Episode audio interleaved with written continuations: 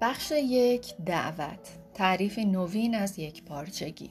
در اغلب فرهنگ های لغات متعارف دو تعریف برای یک پارچگی وجود دارد. داشتن صداقت و اصول اخلاقی محکم و حالتی که روان فرد واجد تمامیت بوده و تکه پاره نباشد.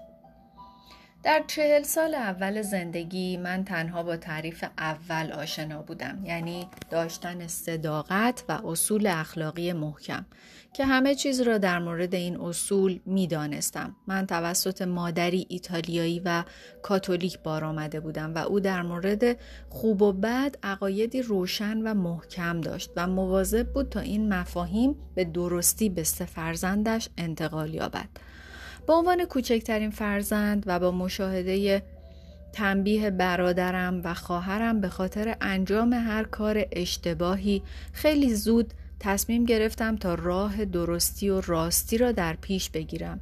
پیش از رفتن به کلاس اول نقاب شخصیتی دختر خوب، دختری که فوقالعاده موفق بود در من به خوبی شکل گرفته بود و به سختی سیمان شده بود. من به لیستی که برای انجام کارها و رسیدن به اهداف در زندگی داشتم وفادار بودم و به هر هدفی که تعیین می کردم می رسیدم.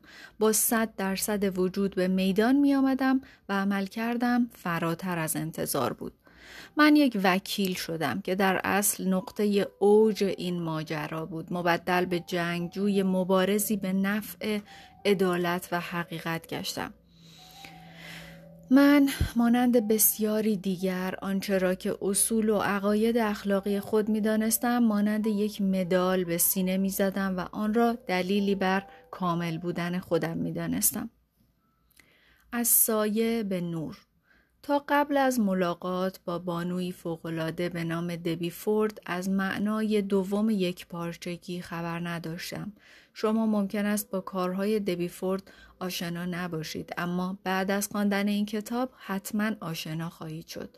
او از بسیاری جهات زندگی مرا تغییر داد و اگر به زندگی من پا نمیگذاشت کسی نبودم که امروز هستم.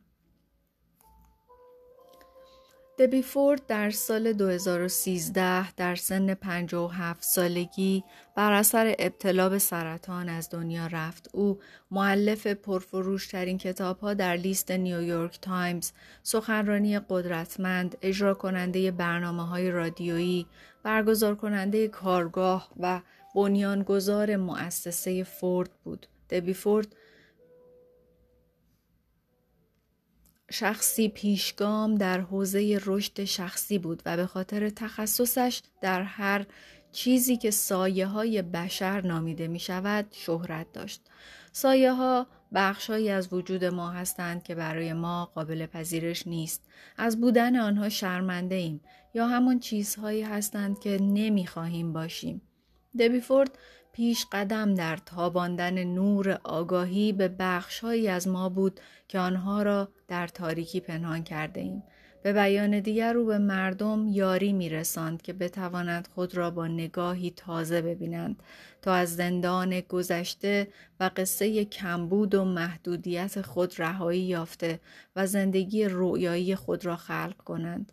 دبی همچنین برنامه را پای ریزی کرد به نام فرایند سایه که گذراندن آن تحول اساسی در زندگی ایجاد می کرد. این برنامه کارگاهی بود که آخر هفته ها برگزار می شد و در آن شرکت کنندگان یاد می گرفتند که تمامی وجود خود را با میل و اشتیاق پذیرا باشند.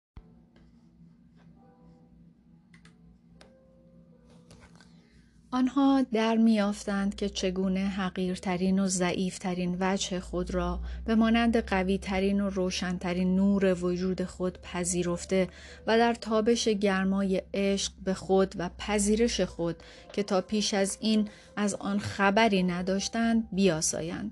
من تا پیش از دیدن دبی کارهای دگرگون کننده متعددی را انجام داده بودم کتابهایی خوانده بودم و عبارات تأکیدی را تکرار می کردم در کارگاه شرکت کرده بودم و مانتراهایی را بر روی آینه حمام می چسباندم در مراسم تولد دوباره شرکت کردم. مراسمی که طی آن در آلونک بدوی کوچکی عرق ریختم تا حالم توسط شمن سرخپوستی پاک گردد و نزد تعداد زیادی روشنبین و طالعبین رفتم که بیش از حد بود که در نظر داشتم به دنبال کسی بودم تا به من سر و سامانی بدهد و به پرسش هایم پاسخ بدهد هرچند که در این مسیر با انواع و اقسام صاحبان خرد روبرو شدم باز هم احساس می کردم که تحول اساسی و پایداری در زندگیم رخ نداده.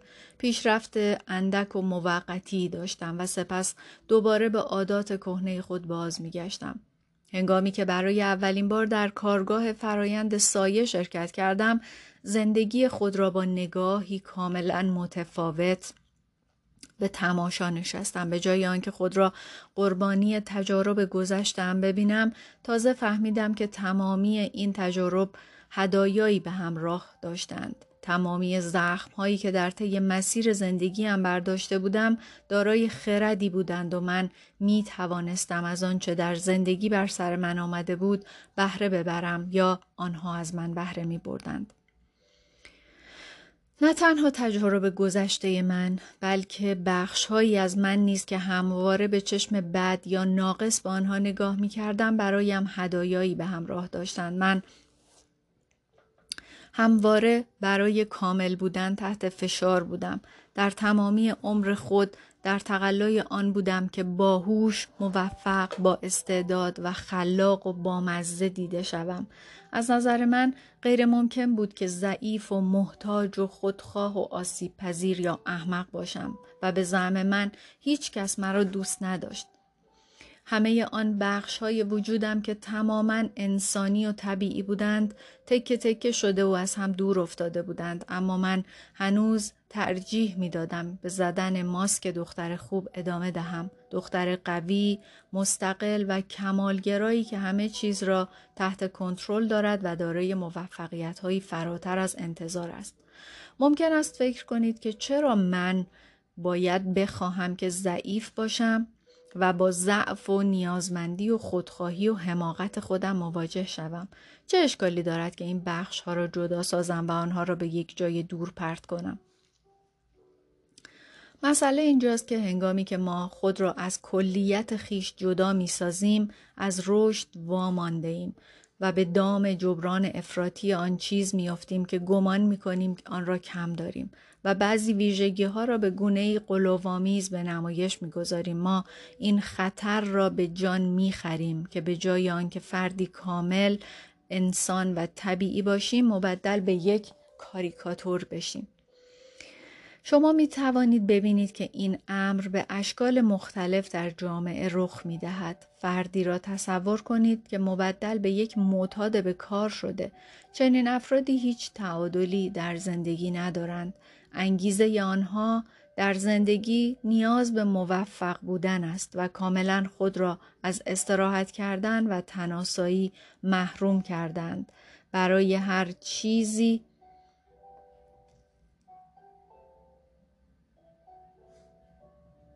در زندگی زمانی وجود دارد زمانی وجود دارد برای ضعیف و ناتوان بودن. زمانی وجود دارد برای سستی و تناسایی. زمانی وجود دارد برای خشم. و در این کتاب من به شما نشان می دهم که چگونه به کلیت خود دست یافته و هدایایی را دریابید که هر بخش زمانی که در لحظه درست به آن اجازه بروز می دهید می تواند به شما ببخشد.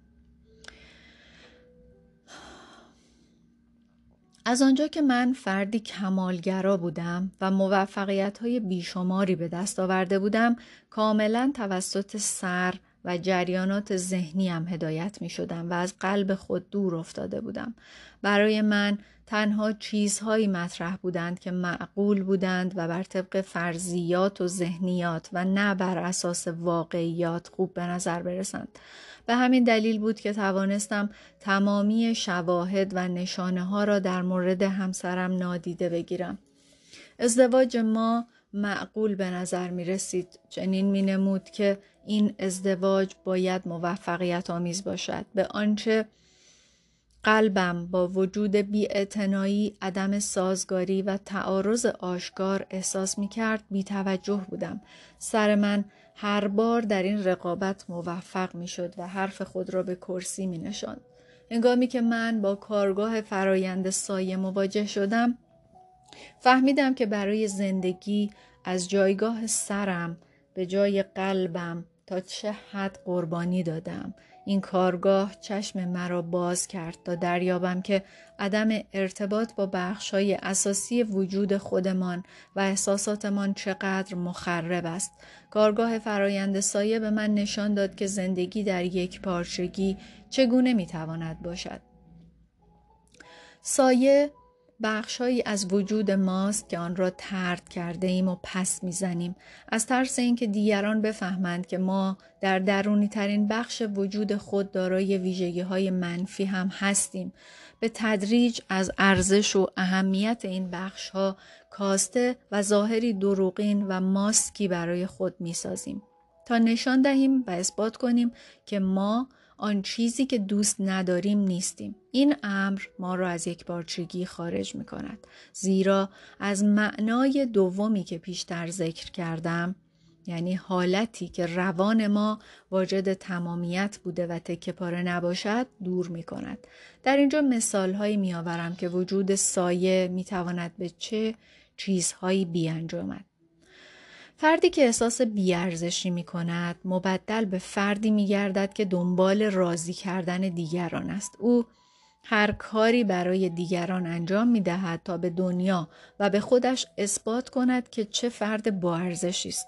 کاملا نیازهای خودش را نادیده می گیرد زیرا در زیر این ظاهر دروغینی که به جهان نشان می دهد احساس نمی کند که لایق آن است تا کاری برای خود انجام دهد یا فردی که به دلیل ترک یا رها شدن از سوی والدین احساس می کند که دوست داشتنی نیست و یا نقصی دارد مبدل به فردی خوش برخورد و جذاب می گردد تا مطمئن شود که توسط دیگران پذیرفته شده و با ارزش تلقی می شود این فرد در پر کردن خود با عشق و تأییدی که می‌خواهد از دیگران بگیرد همانند چاهی بی انتهاست. باور او مبنی بر اینکه دوست داشتنی نیست مانع از آن می شود تا به خود عشقی را بدهد که نیازمند آن است.